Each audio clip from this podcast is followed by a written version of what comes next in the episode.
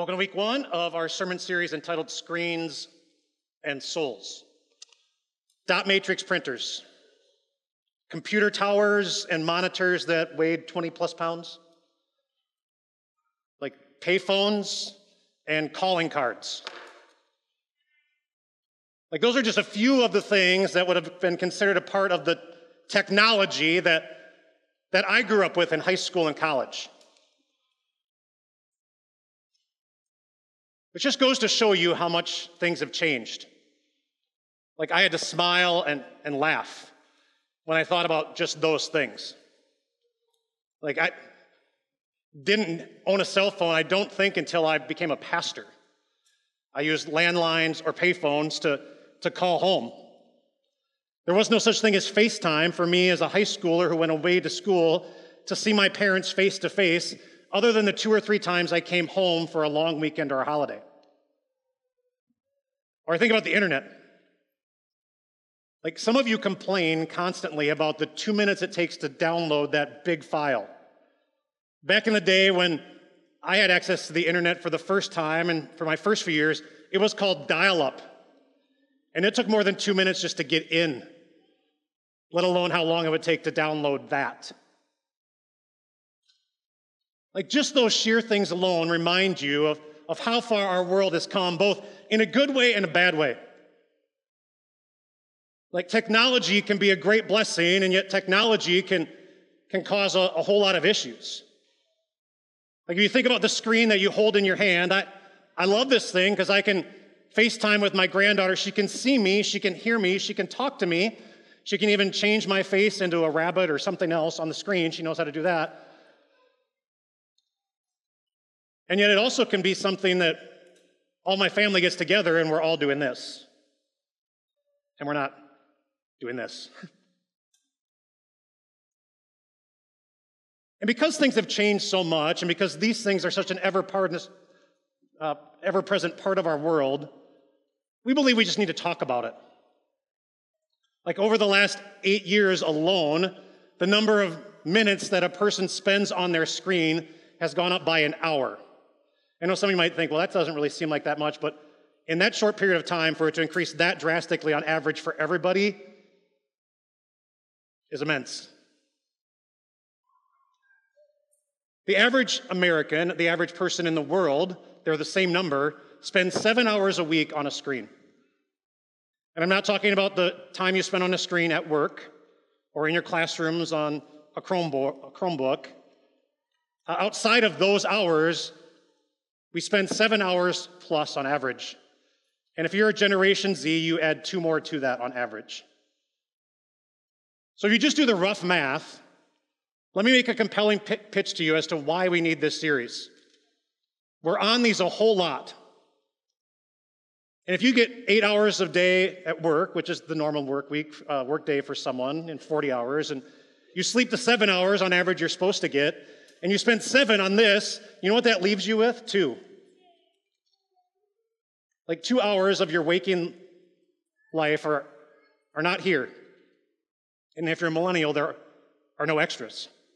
Gen Z. Which is why, uh, as we get into this series, I want you to recognize this truth, and we're going to talk about it today in week number one, and we're going to see it in weeks number two and three that when it comes to technology, when it comes to screens, which they are a part of, technology is a tension. It is a tension for the world. Like there's so much in that tension of these things that is good. Like I have a supercomputer in my hand. Like when I preach a sermon, I can research and Google search statistics on screens, and it comes back to me in a heartbeat. And and I can put that information into a, into a sermon or into a message. You know what I used to have to do when I researched papers and topics when I was in school? It's this place called the library, and it has all these big books, and some of them are called encyclopedias. Like some of you have never opened an encyclopedia in your life because you have this. And I can FaceTime with my, my kids who don't live near us. I can see my son's face in Utah, and I get more than just words or a text, good, fine, but the nonverbals of how he's doing. I send emails, we can send out news and notes to all of you in one big email message as a church. It's, it's amazing, it's a blessing. And it obviously creates a tension, right? But then there's the bad. And when we're going to talk about it next week, I just want you to think of some general realities of the bad. Stats tell you, research says, that for kids who are in elementary school, if you, send, if you spend two plus hours a week on the internet, relationally, socially, and emotionally, attentionally, there will be issues that you will suffer from. And the average kid spends about eight hours a day on a screen. And then you think about sleep deprivation. If you uh, watch a lot of screens, the blue light that interferes with melatonin, which is good, and disrupts the body's uh, circadian rhythm, which is important. If you watch too many screens, it's going to affect that. It affects workplaces. Like some of you who are bosses, you do understand that your people who have screens in their hands will stop and pause and look at them probably 30 times during the workday, which equals probably about an hour's worth of time on average, but it actually leads to about two plus hours of, of work that's interrupted and delayed. Like they accomplish less because of screens. Like it affects lives, humans, emotionally, physically, relationally, and at work. There is a tension. There is a tension. And so, within that tension, over the course of these three weeks, we're going to talk about the good and the blessings, the bad and the pitfalls, and then some boundaries. To navigate that, be wise with that, because screens can impact our relationship with God. Screens can do a lot of damage. Or today, I want to tell you and wrestle with the, the tension that they can do a, a whole lot of good. But not just from a worldly perspective I can see loved ones on FaceTime or I can get research and information for a sermon. I really want to stop and talk and pause about spiritually, roots wise, the blessings that can come from screens. From gathering to grouping to growing to giving and to going, technology can be a blessing. And there's a tension in it that has actually been around, and Christians have, have wrestled with, struggled with, and, and understood the blessing and the curses throughout time. Like, just consider two groups of people. Like, Noah leveraged technology to build an ark with tools and, and his mind and engineering and principles that saved God's creation. You know, that's a blessing of technology, but followed up with the people who shortly after Noah used those same tools, those same instruments that they came up with and were able to develop to try and build a tower to reach to God because they wanted to become God. Tower of Babel records that event. Or think about Solomon and how he leveraged technology to build one of the seven wonders of the ancient world in the temple. How even after it was destroyed, Nehemiah came back and in record time, they built the wall and rebuilt the temple. Good. And those same Israelites, those same people in those same day and age, also built temples and shrines and idols to false gods. Bad. Or think about our early ancestors in America. They leveraged technology and, and all that they knew to, to get on ships and, and head this direction, many of whom were missionaries. They wanted to come here to evangelize and share the gospel with people. Good. And yet, some of those same people who came to our country and our, our founding fathers also brought over ships filled with slaves. And they oppressed people. Bad. Like Christians have wrestled with this tension throughout history. So I want to give you some encouragement today to, to wrestle with that tension and, and remember the good.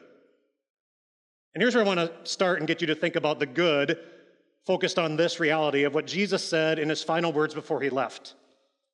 This planet, Jesus said, Go and make disciples of all nations.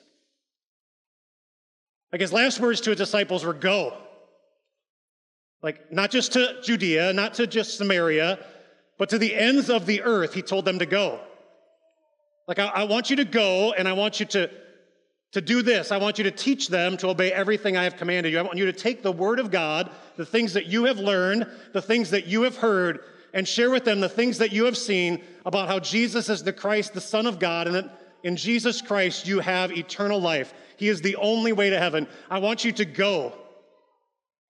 Jesus didn't put any restrictions on where, he, he just told them to, to go. And they did. Like the New Testament, the book of Acts, and, and the other letters that are written highlight the, the mission trips of Paul and where he went, uh, where people like Philip and, and others interacted with, with others who came to know Jesus, from Silas to Timothy to Titus to John. They went and they shared, and the gospel changed hearts and changed lives. But you know what those early apostles and, and Paul understood and knew? The importance of technology and leveraging it. Like the early Christian church was, was small and exploded.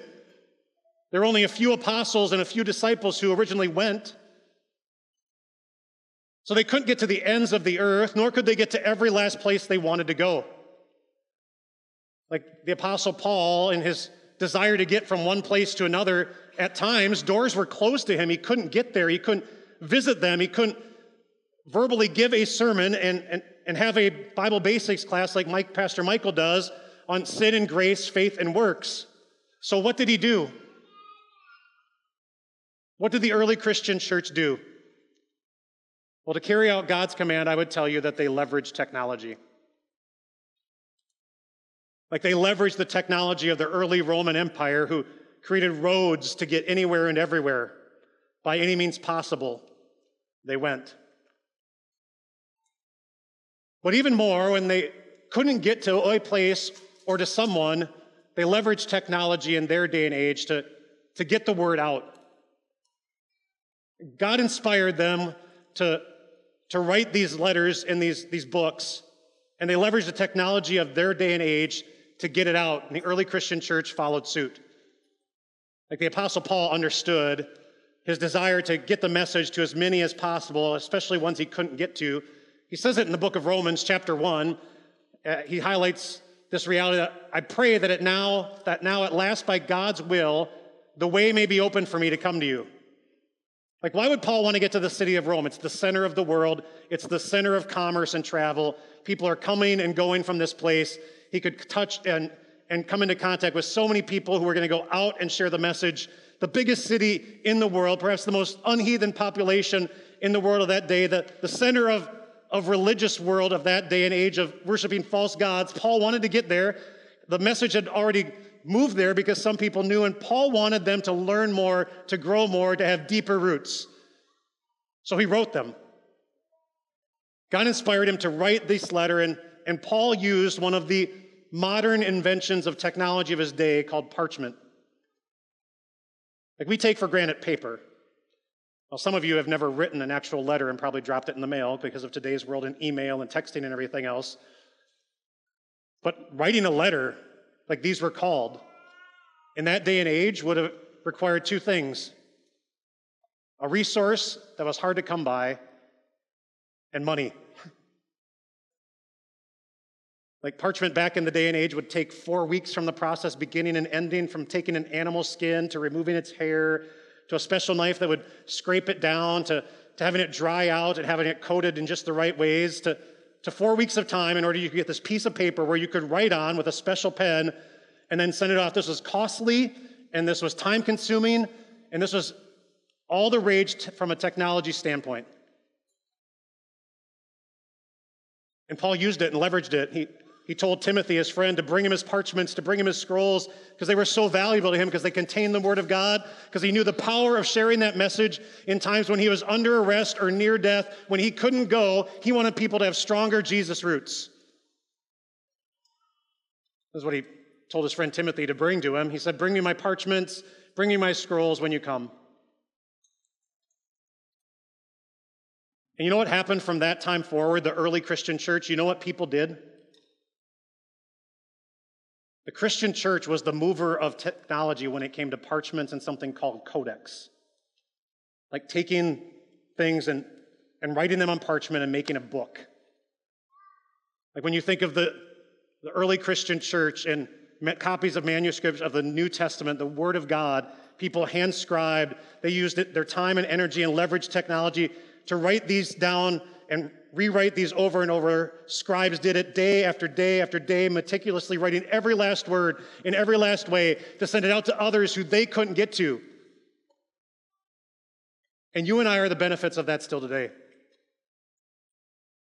Like people look back and there are thousands and thousands of manuscripts of the, the New Testament inspired Word of God that we have in our hands because people understood the power of technology and the blessing it could be to reach the lost, to help people have stronger roots. See, Paul leveraged technology 2,000 years ago for roots. He knew he couldn't get there, so he wrote. Read the book of Romans. It is probably the best book that you will find if you want a summary of sin and grace, law and gospel, justification, sanctification, how we're saved, the struggle that we have, how God wants us to live. I mean, the book of Romans from beginning to end is chock full of amazing doctrines about God and love, sin and mercy, uh, our call to action. God wants us to have stronger Jesus roots. Paul wrote letters like that. He leveraged technology, and the church has since that time. See, Paul understood this. Romans chapter 10, he wrote the, to the same people How can they call on the one they have not believed in, and how can they believe in the one of whom they have not heard? If I can't get to them personally to proclaim it, I can write it, and they can hear it. And beautiful are the feet of those who bring good news.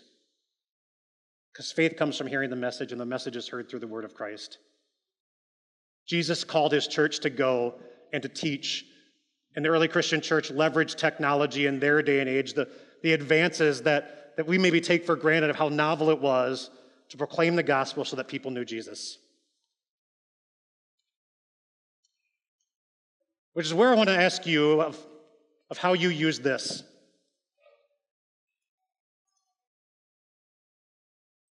Like we marvel at the, the advancement of technology, the, the power of screens, the, the things that they can do.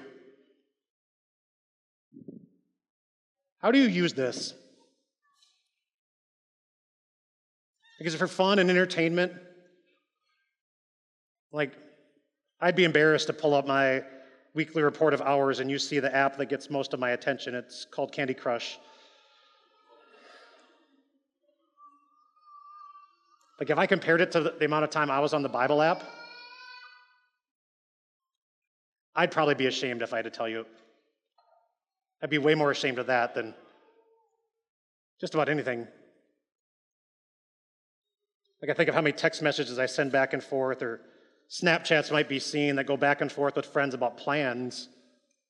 But how often do I leverage technology in my screen to send words of encouragement with a passage for someone who's hurting?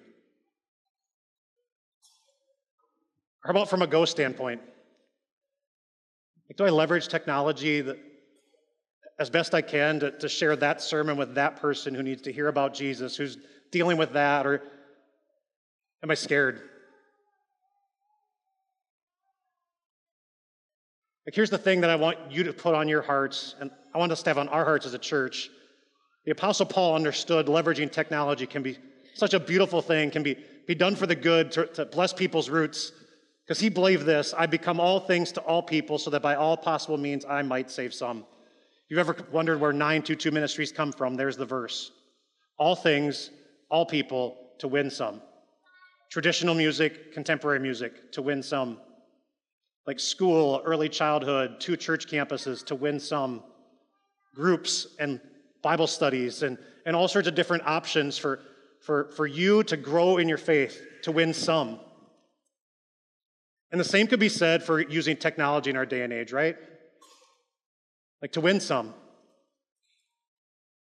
Like this phone and and screens across the world can connect us to other people, share the gospel with people in so many amazing ways. To win some souls. Like God wants all people to be saved.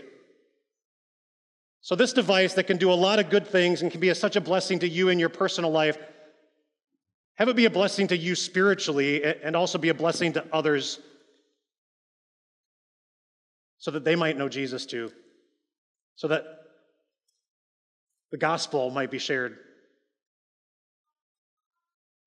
And I praise God that our church does that. Like, just think of the partnership we have with Time of Grace. Like, this little church, which isn't so little, reaches over 400,000 people on a weekly basis with a message that's preached from a pulpit at 922 Ministries.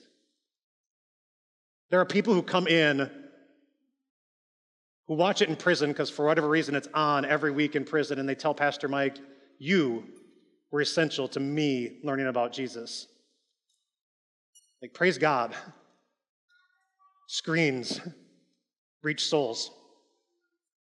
Or I think about this last month here at 922, we have social media accounts on Instagram and Facebook and, and here, there, and everywhere. If you haven't liked them and if you don't follow them, please do. But John Rudott shared with me some of the numbers over the last month, just of October alone. On Instagram, here's what I want to highlight for you 48,000 plus people saw any of our posts or stories in at least once. 48,000 people. We are a church of about 2,800 people. you know how many more people that is? You know how many of those Instagram posts are clips of messages from our pulpits, from our pastors, encouraging words? Roots, God willing, are, are produced. People are blessed. Like I celebrate that our church is willing to, to, do what, what Paul recognized, to leverage technology for the good of the gospel. And I want you to consider how you can not just encourage us in doing that, but you can be a part of that. Like, create an action plan for the week ahead. Come back for the next two weeks when we talk about curses and boundaries. But put in place some things in your life so that you can leverage your screen for your soul and you can use your screens and technologies for souls.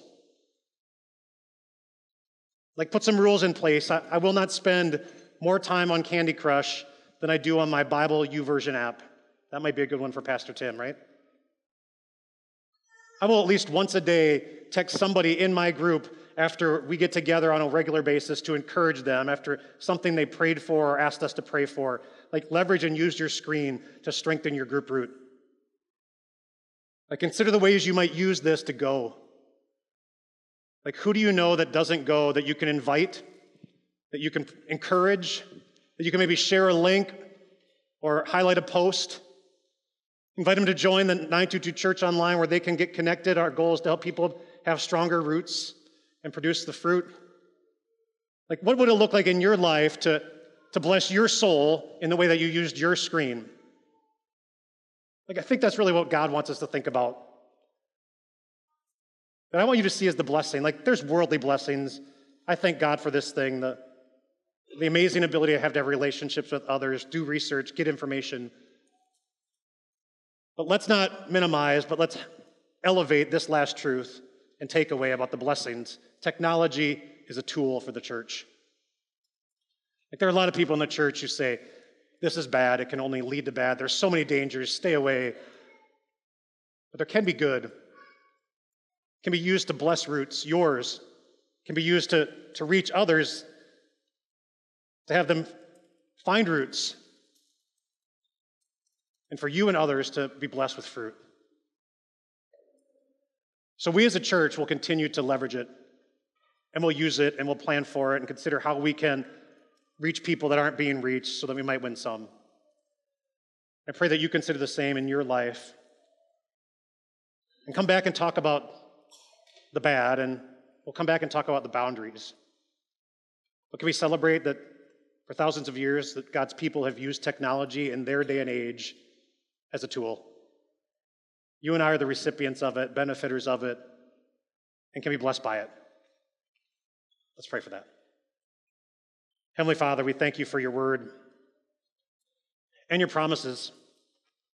That powerful word that you give to us will not return empty, but in each day and, and era, Lord, you give us opportunities and tools that are different. We thank you for how the early Christian church leveraged technology to write and to send out to the world the amazing message of the gospel, and the world has been forever changed. Lord, use us to do the very same. We can see the power uh, and tool that, that screens can be to help bless us in our gather root when we can't come in person, to group with people who, who are remotely distant, to grow as we read Bible reading plans, to give uh, financially, to, con- to consider the opportunities we have to go and reach people that aren't being reached. So, Lord, we pray that you bless us in this, give us wisdom in it as well, and bless these next few weeks as we talk about it.